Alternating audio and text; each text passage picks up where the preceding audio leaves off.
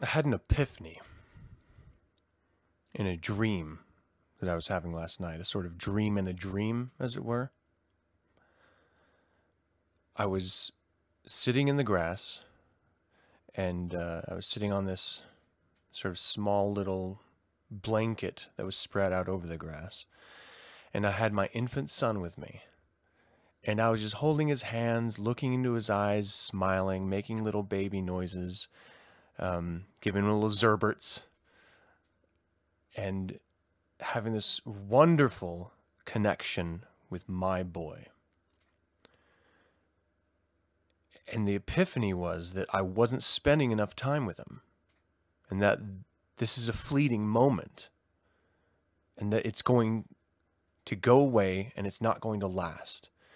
And it's so important that I need to change my behaviors. I need to spend more time with my infant son because this time is fleeting. And then I woke up and I remembered that my son is a man and that I can't spend any more time with him like that.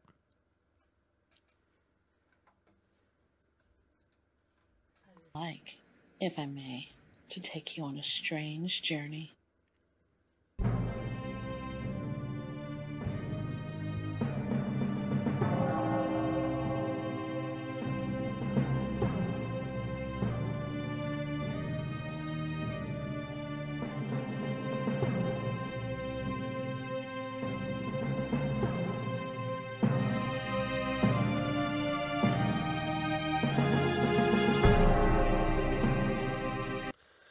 Welcome to Nine Cents. Nine Cents is a satanic perspective of our modern world. I'm your host, Reverend Campbell. It is October 25th, and as of today, we have 43,065,378 worldwide cases of COVID 19, with 1,156,311 deaths. And I got a great show for you this week. That's right. In The Devil's Advocate, I summon the devil. Infernal Informant, sue if you must. Lincoln Project rejects threat over Kushner and Ivanka billboards. And protest against mask requirements held at Utah Capitol. We're not the only ones, people. And in the creature feature, I'm going to be talking about a book that I just finally got around to finishing Abarat, Absolute Midnight. Uh, so look forward to that at the tail end of the show. Being a parent sucks sometimes. You realize your own inadequacies, um, your own desires to reconnect with missed opportunities, uh, the what ifs, as it were. But what can you do? It's the curse of being a parent. Um, last night I hung out with a bunch of friends, which was fucking fantastic. We did a wine tasting session, which I have a massive headache still from. Um, and uh, we were dressed up. My wife and I went. Well, my wife went as a 1920s flapper. I went in as a 1920s gangster. Had a great time. Looked fantastic. Um, and I'm just incredibly fortunate that I can get together with friends and do stuff like that from time to time. In this crazy period of time we find ourselves in, right? Um, a pandemic is resurging massively natural disasters are hitting our coasts uh, and burning down our homes. And I get to go fuck around with a bunch of good friends. I feel fortunate. Had a great time. All right. Um, on other news, I voted. Did you? See, my son didn't want to vote. We get mail in ballots, and then I drop them off at the mail in ballot um, bin right outside of our city hall. He didn't want to vote. And I told him that I don't care who you vote for. The act of voting is your way of having a say in the direction society takes. So think about it and do it, whether you want to or not. There are only a few things Americans have to do in order to have literally the freedom to do whatever the fuck you want virtually, right? There's only a few things. Pay taxes, which I don't know why everyone bitches about. It's a good thing. It means you have fucking benefits in this society. You pay taxes, You show up for jury duty from time to time when called, and you vote. I mean, if you're a guy, you also have to sign up for, you know, the draft. But that hasn't happened in a very, very long time, and it's probably never going to happen again because we have enough people wanting to sign up uh, on their own. So, what's the downside here, people? Why the hell do so many people not vote?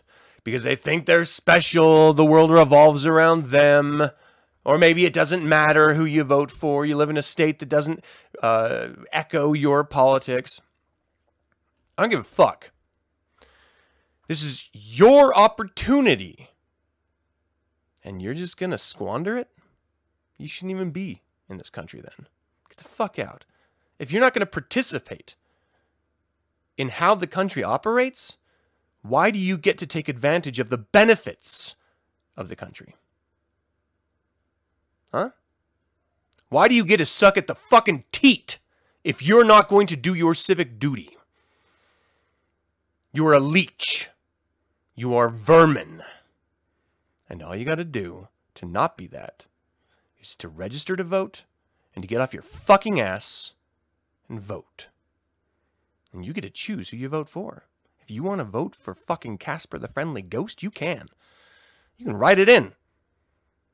But vote. Don't be a sucker. Don't be a leech. Vote, people. All right. Um, I'm continually reminded. Oh, I got another light, by the way. it came in. I got one incandescent bulb and one LED. So I'm hoping the lighting is okay. And we had like this massive, massive, crazy, like out of nowhere snowstorm this morning, and so I'm wearing a sweater. So that's why it's cold outside, people. Um, I'm continually reminded about, and I know I harp on it all the time, but I can't help when it's shoved in my face. Because you identify as a Satanist does not mean you're not a sheep, does not mean you are an individual.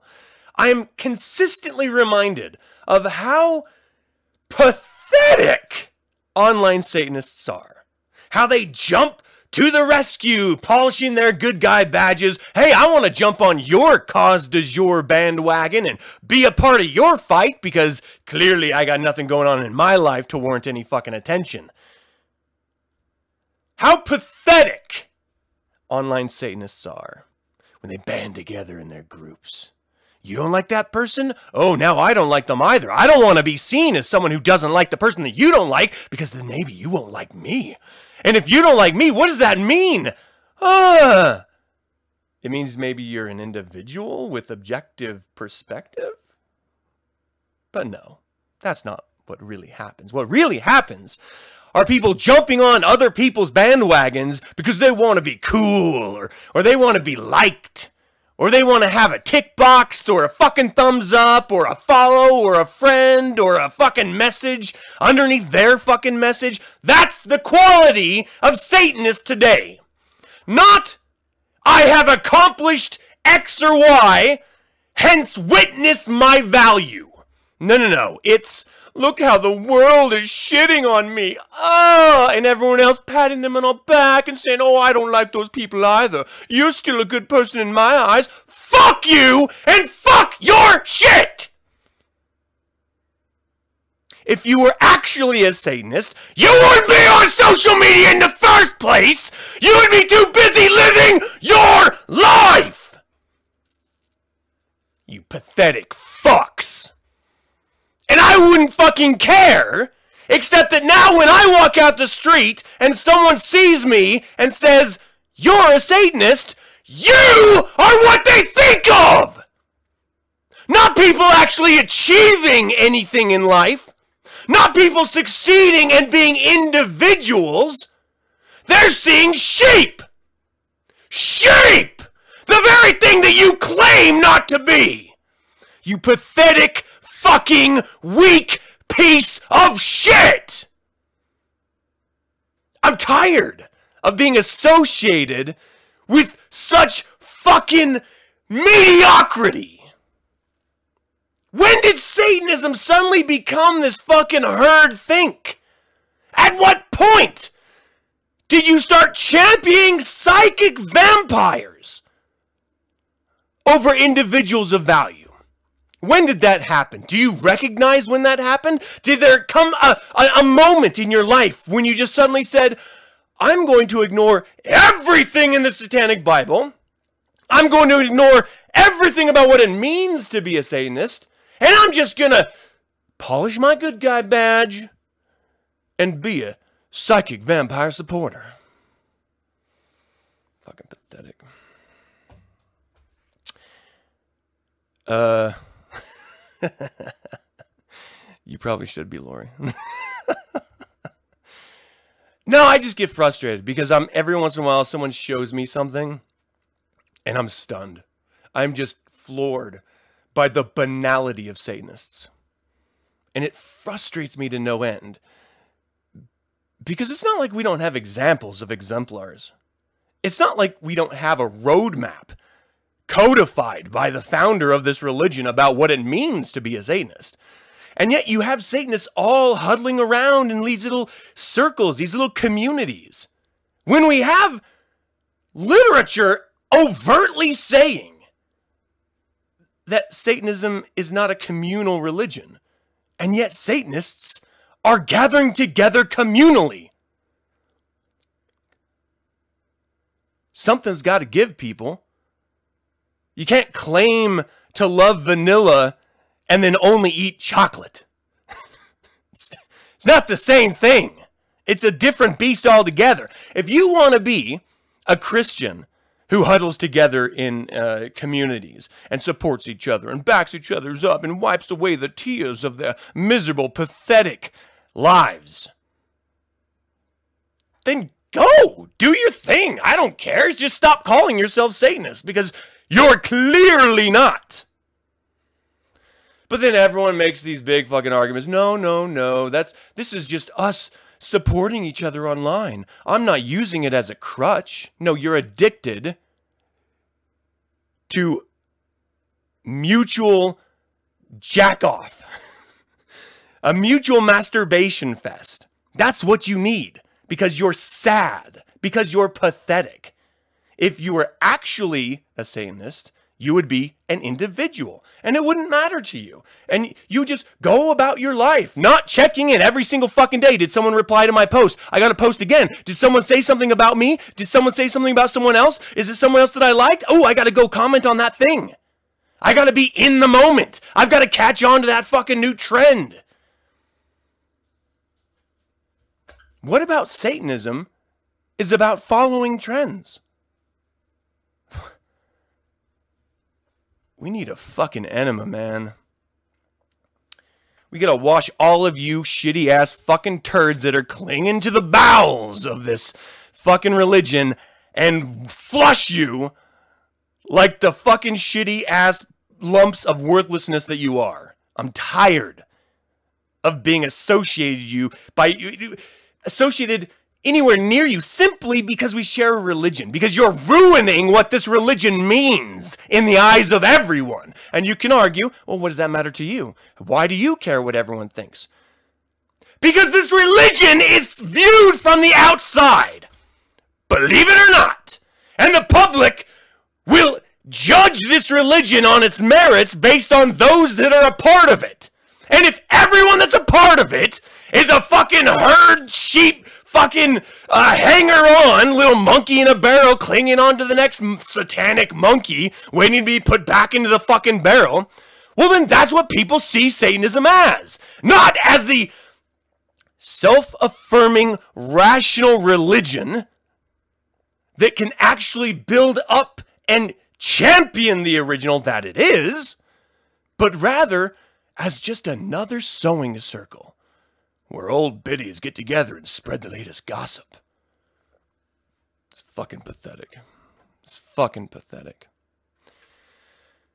it's funny because you could easily jump into that bandwagon and you'd get so much more attention and you get so more, many more followers and so many more hugs and pats on the back and pats on the head and strokes on your shoulders and supports.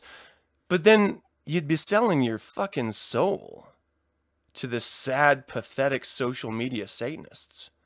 Who the fuck wants that? Please. It's fucking disgusting. That being said, I do have a really good show planned out. Uh, let's do a little devil's advocate. I figured since it's Halloween season, is October, that's Halloween season to me. Um, why not talk a little greater magic ritual summoning the devil? So let's do it.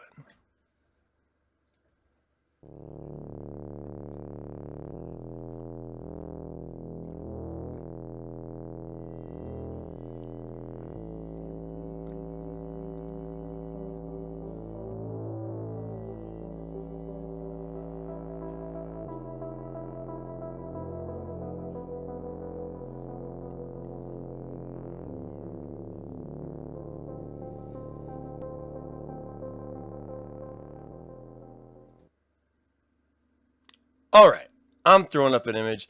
Uh, as I'm doing this, I want to reply to uh, a comment that I saw really quick. Give me one second. Um, Reverend, you just described why I left the TST or left TST. Yeah, you'd be surprised at how uh, how TST like so many Satanists are.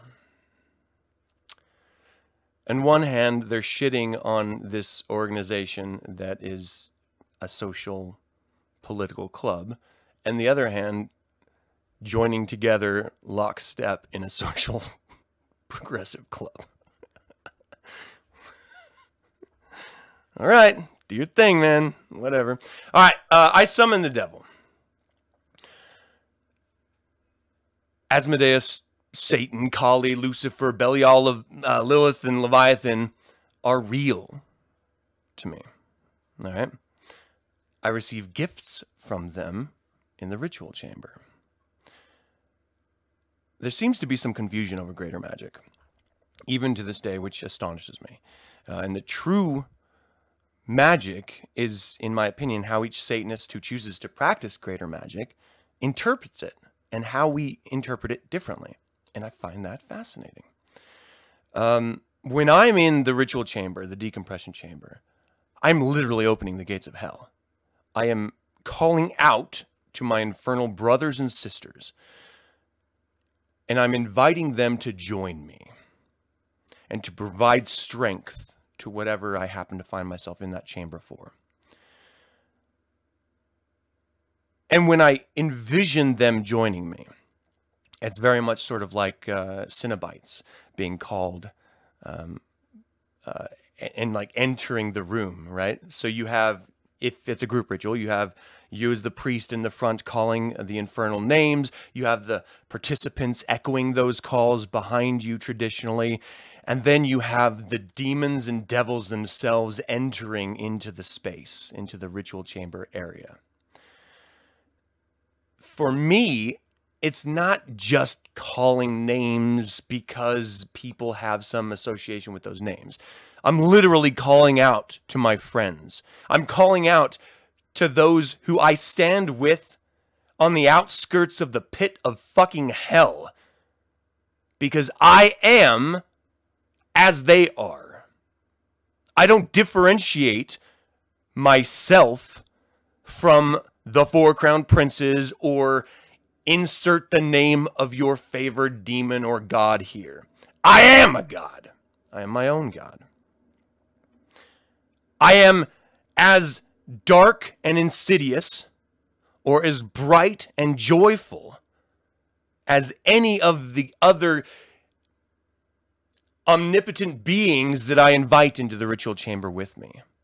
I distinctly remember one of my first rituals where I was uh, fleshing out the four crown princes of hell on a large wall, life size, and I had um, Toccata and Fugue playing, and I was just sort of in the zone, right, in the ritual space. And the air started vibrating.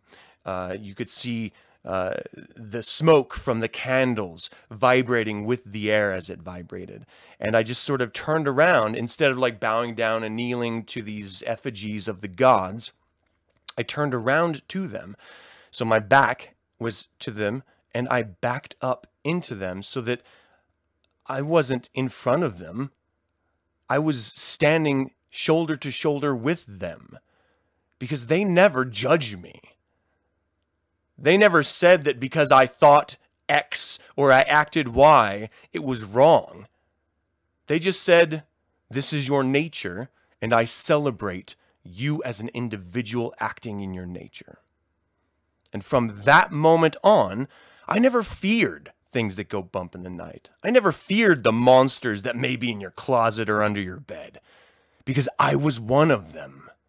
I was that thing that went bump in the night. Those are my friends. Those are my brothers and sisters. I don't fear them. They're my friends. So from time to time, when I'm in the ritual chamber and I invite them into the space with me, plus a few friends if that's the case, it is very much not these foreign entities entering an area. It's a reunion of friends that I've already known for years who have backed me and supported me in times of sorrow and distress and have championed and celebrated me in times of victory and achievement.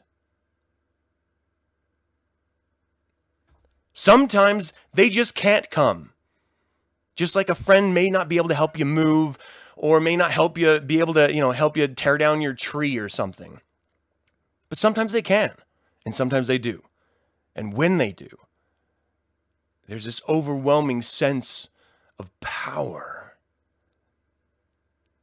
And it's not this sole one sided thing because each of us Satanists hold this immense amount of power. And you get two of those together, and it grows. And you get three, and it grows. And four, and it grows. And there's a sense of primal authority in that connection. And that's what I have in the ritual chamber. And that's why I know whenever I'm walking around in the real fucking world, I don't fucking worry about anything. And whenever some pathetic asshat is trying to cast whatever ookiness on me, I don't have to worry because I got my fucking friends at my back. I've got the devils of fucking hell at my back.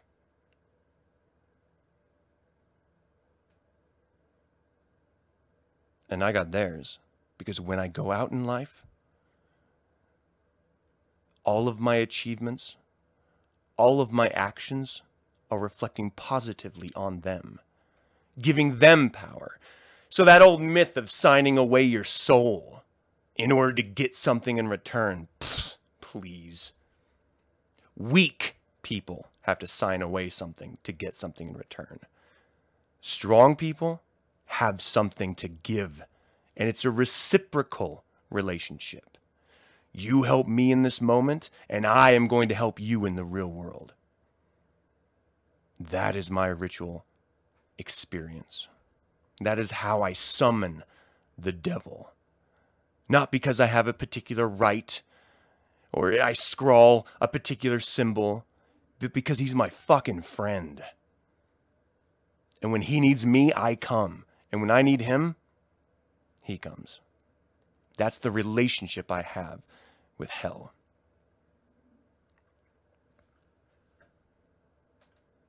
I mean, it's part of a tradition that dates back to immemorial times of humanity, trying to tap into ancient wisdom. And we have that. We have that on our fucking fingertips.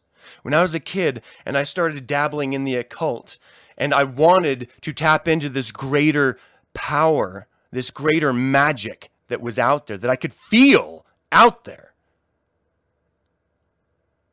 I just had to realize I was looking in the wrong place. And as soon as I picked up that satanic Bible, and as soon as I went into the decompression chamber, I felt it emanate out of hell and pass through me. And I felt that power.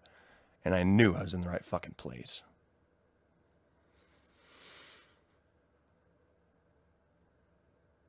so yeah, um, I don't think of ritual as a series of steps that you have to go through. I don't see ritual as um, this place you have to go and you hope something happens. I see it as a connection between some beings that have always had my back, and I have always had theirs.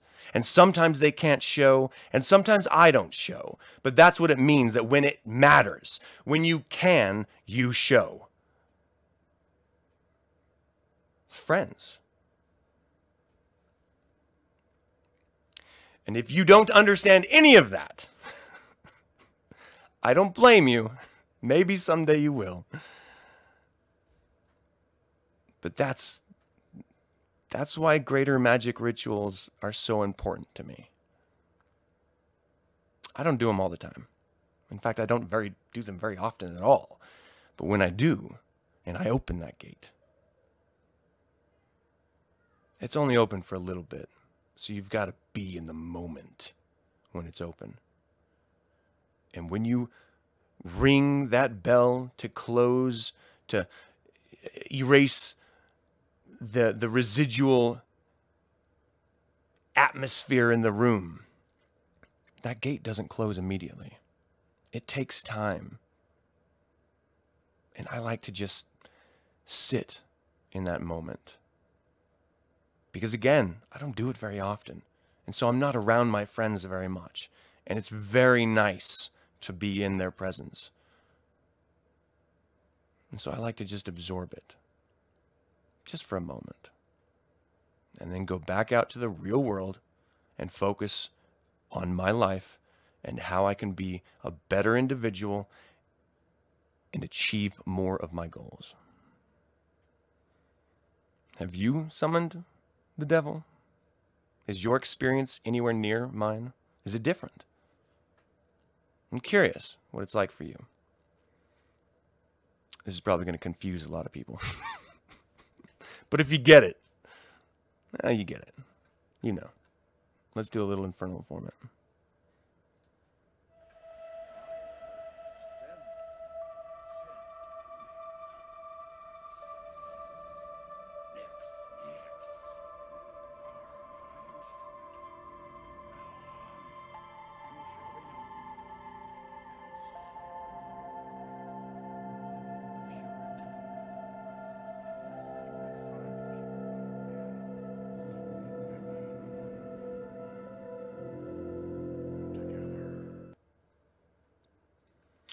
Let me change out the image as we move through here.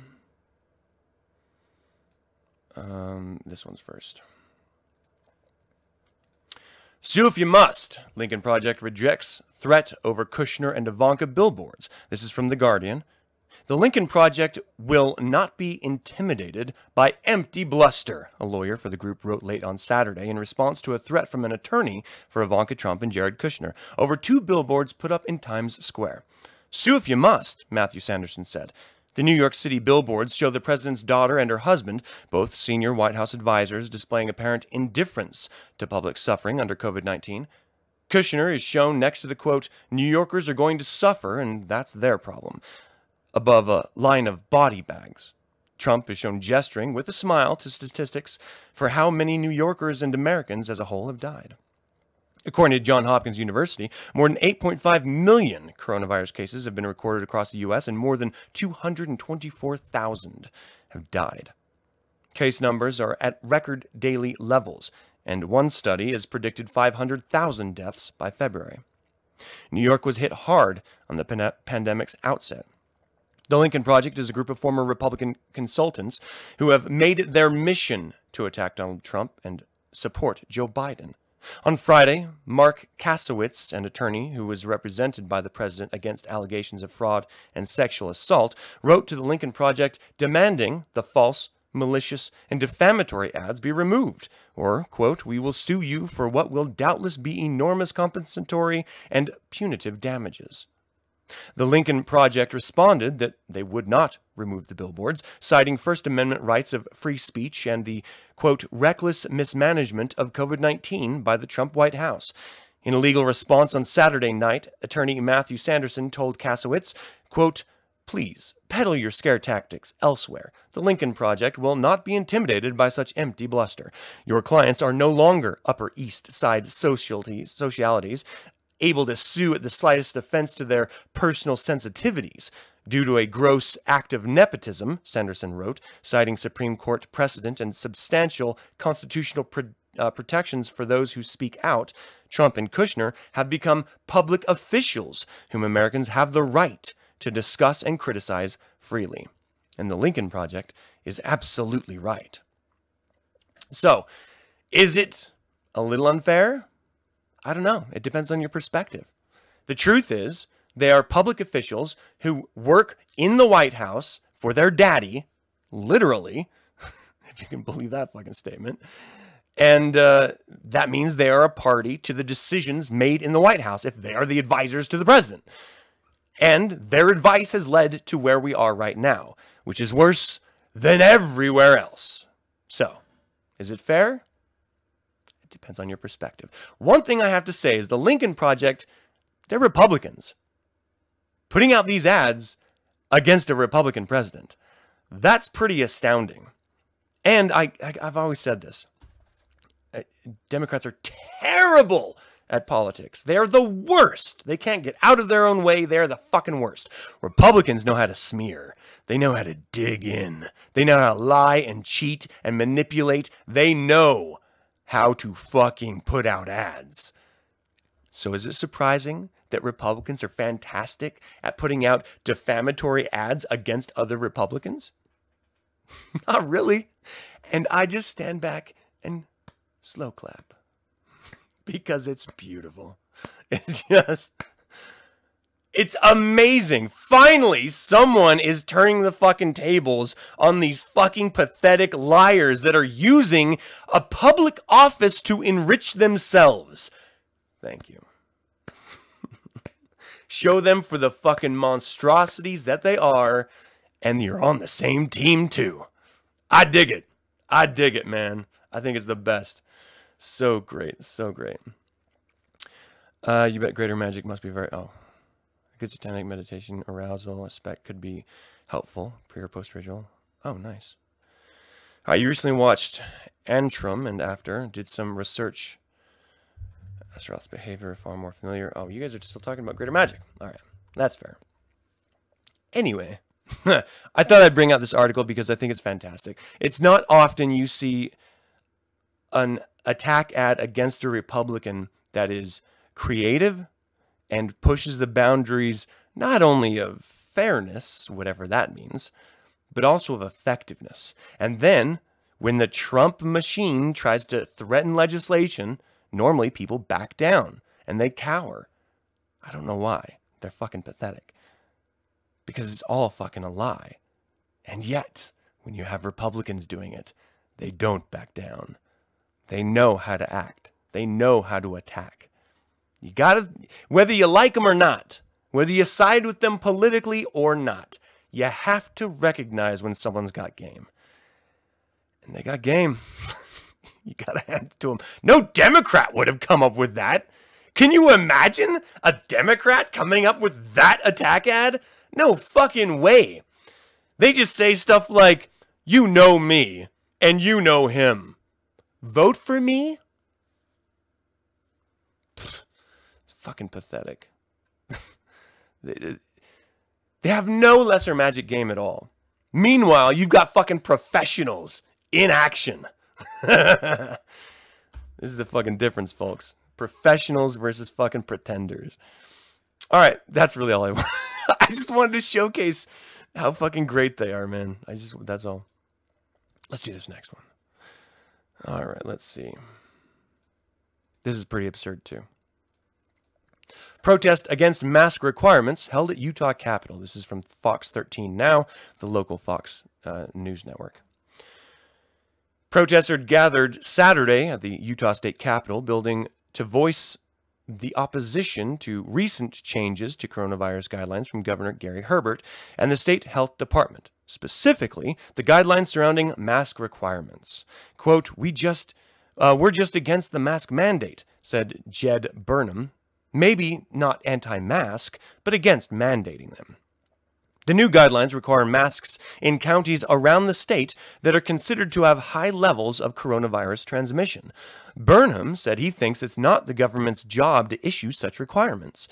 What's the government's job? he asked. To preserve life, liberty, and property. He said that non ironically. to preserve life.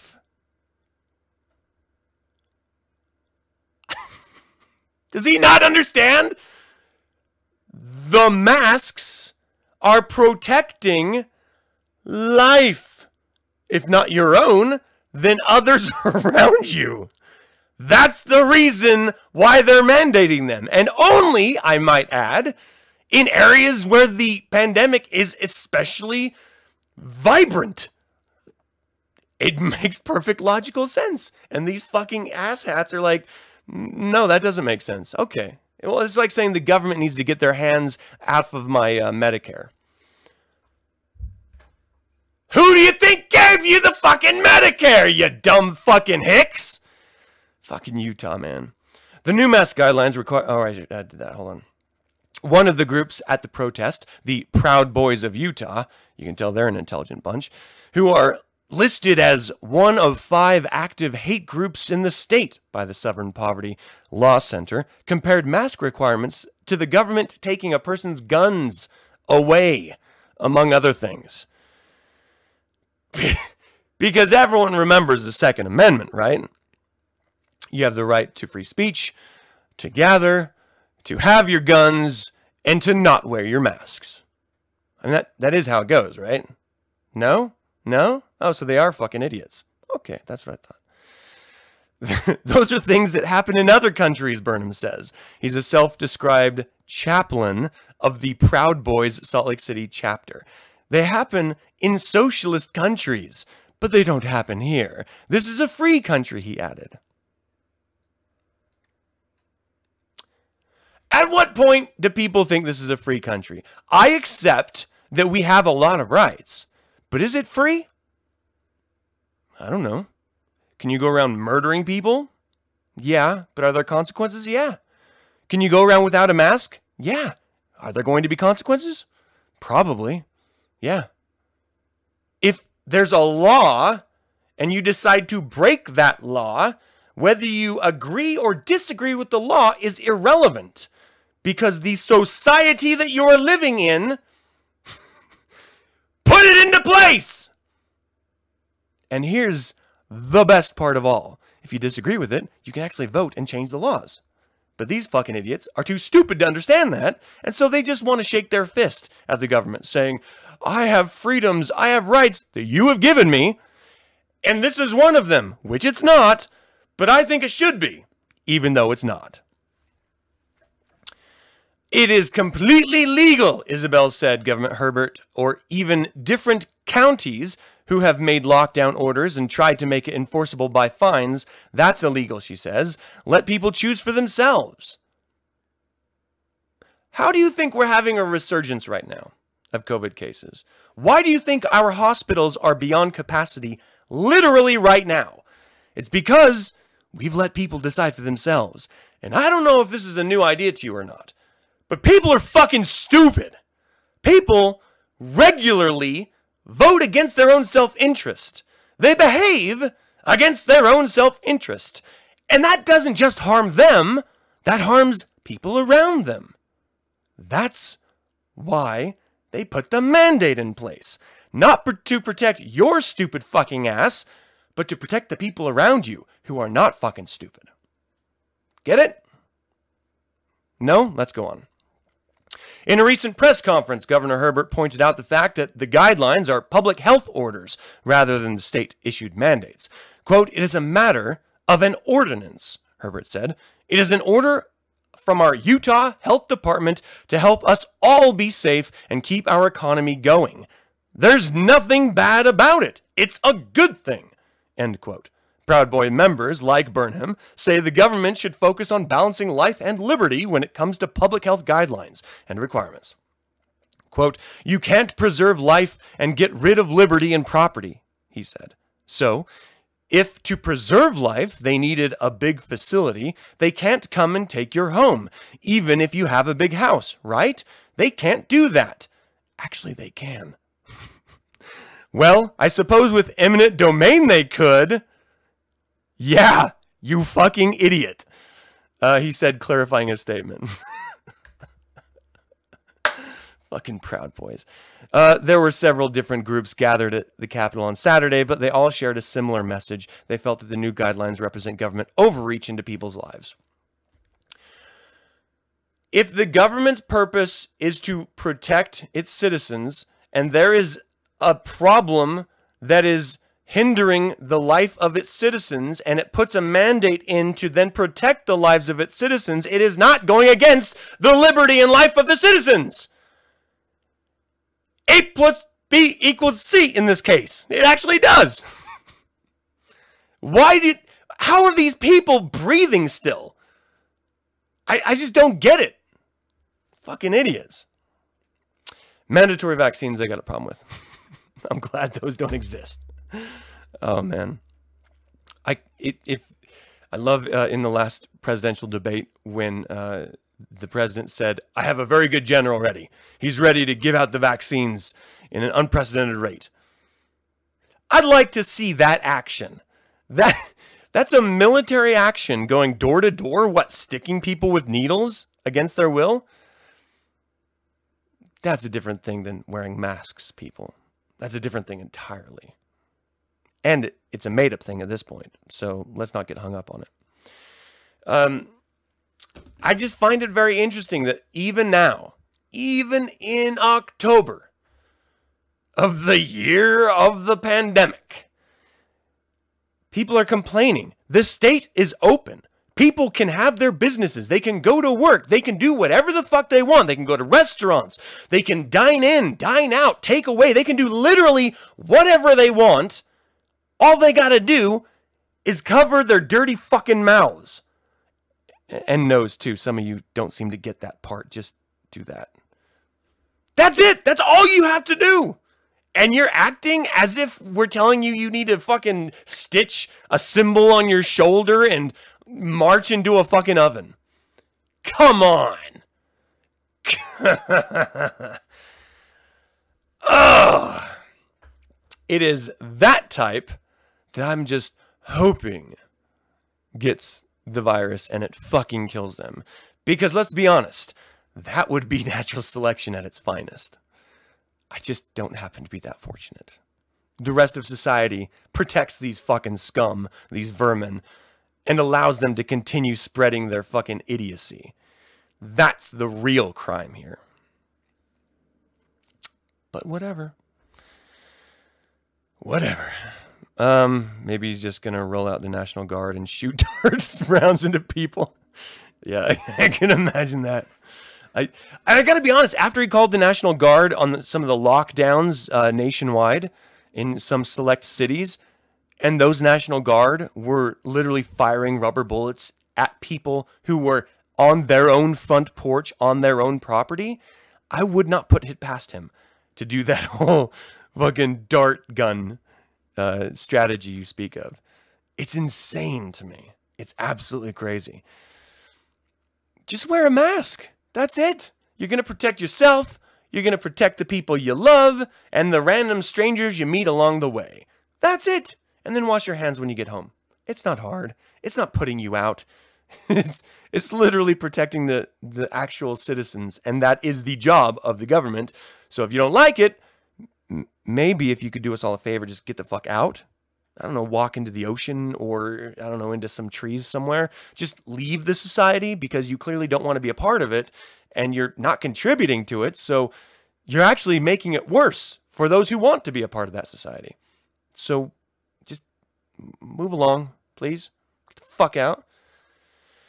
You don't get to be in a militia acting against the government that is trying its best to protect you. You just don't get that option. That's not that's not a reality that we need to be having. The reality is is we clearly get to even though they're the real fucking terrorist threat in this country, but no one wants to do anything about that. So, you know, just have to deal with them. Fucking people. All right, that's that's kind of all I had. Let's do this uh, final segment in the creature feature.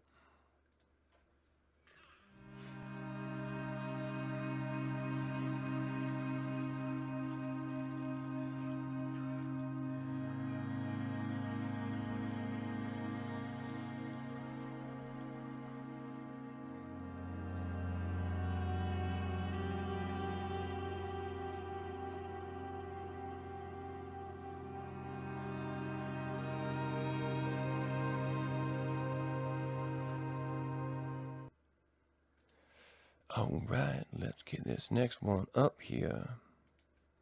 See, man, that intro when I was screaming, I ruined my voice. Damn it. I've got to tone it down. Take it from like 11 to 3. That's what I got to do. I got to learn how to do that. All right, I'm talking about The Abarat, Absolute Midnight. This is a uh, novel by Clive Barker. I don't know if you've heard of him. I'm a fan. He's a fantastic author. Um, this is actually a really old novel too. I got this um, back when it first came out, and uh, I think it was like this is terrible that I don't have it listed when it was actually released uh, in 2011. It's literally taken me until now to finally get around to reading it because what I do is get different books and I'll read portions of each book and whichever one is interesting me interested interesting to me in the moment, I will finish reading that and then move on. And then I just, so I have multiple books that I'm partially into, and then I just suddenly, you know, at times finally just say, oh, you know what, I got to finish that book. Well, it was this turn for Absolute Midnight. So this is the third in uh, what will be, I think, uh, seven novels planned right now. One thing that I don't think people appreciate about Clive Barker, if you've never really read any of his sagas, is that he is an incredible world builder. Um, a lot of people think of Clive Barker as the standalone horror story type author, you know, or, or they just think of him in terms of The Hellbound Heart or Hellraiser, as it's most commonly known. He is so much deeper than that, and his fantasy work is. I don't want to say better than his horror because I genuinely love his horror, but it is equally on par to his horror. And he has this really wonderful way of mixing magic and reality that, for my personal worldview, fits in really wonderfully. So he has a series about the books of the art, which is very connective tissue with Satanism in my mind. Um, and so I've always really loved his work, and I try to read all of it, even the ones that I don't particularly enjoy, I still find value in. This, it's not the strongest of the three of the original, of the first three that he's written in the Abarat series. Um, it's the third book in the New York Times selling uh, Abarat series by Clive Barker. It has more than 125 full color illustrations that Clive Barker did. And one thing a lot of people don't realize is that Clive Barker is an artist. He's a painter.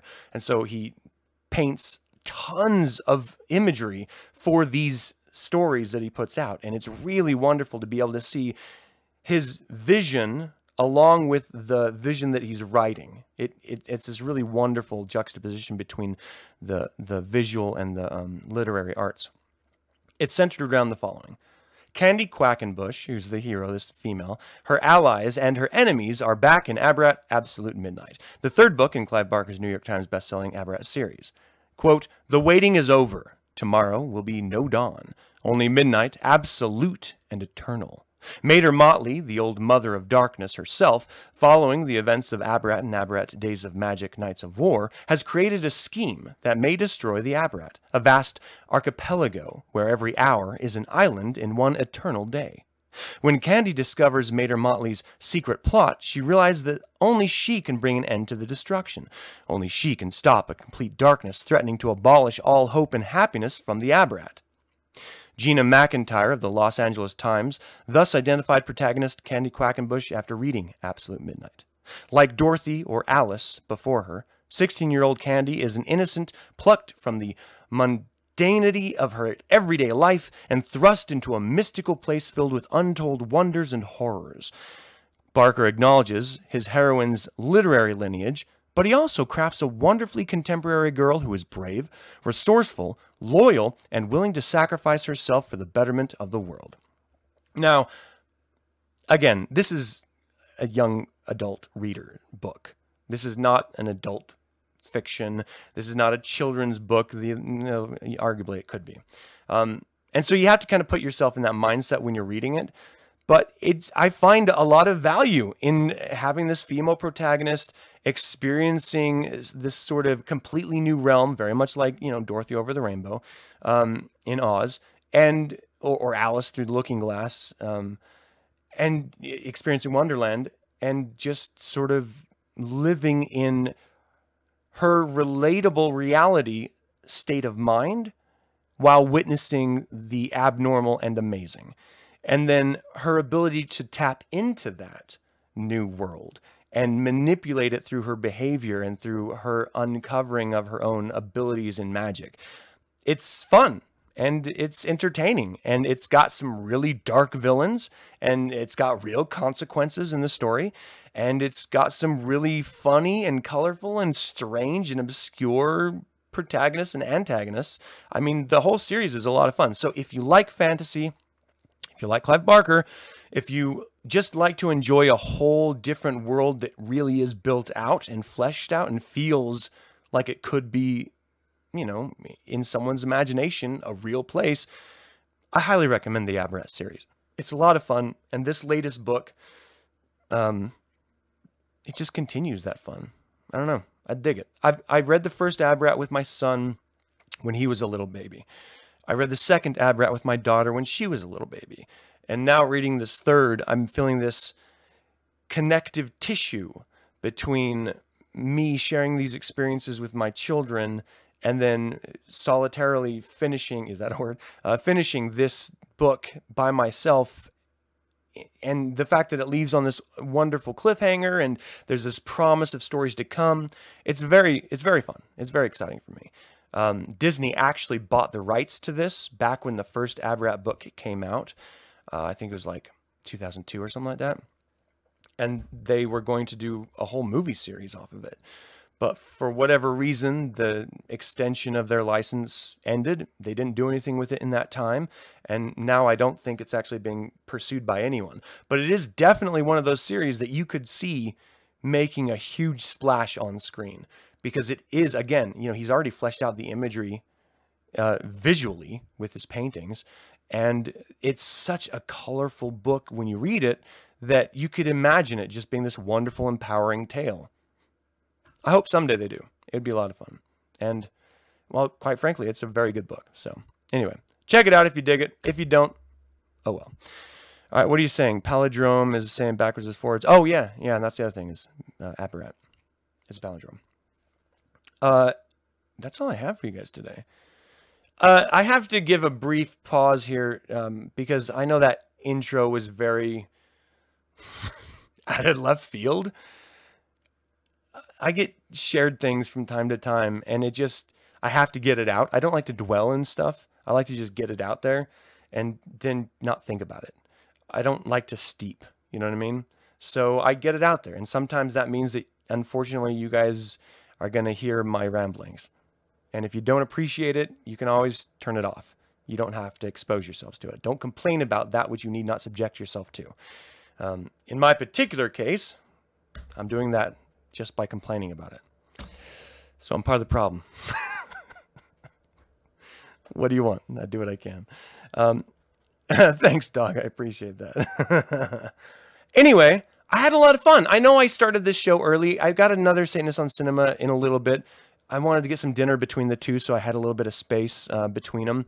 So um, I hope you guys are going to hang out uh, in just a little bit and watch that. That's going to be a lot of fun. We're going to talk about a lot of really good films.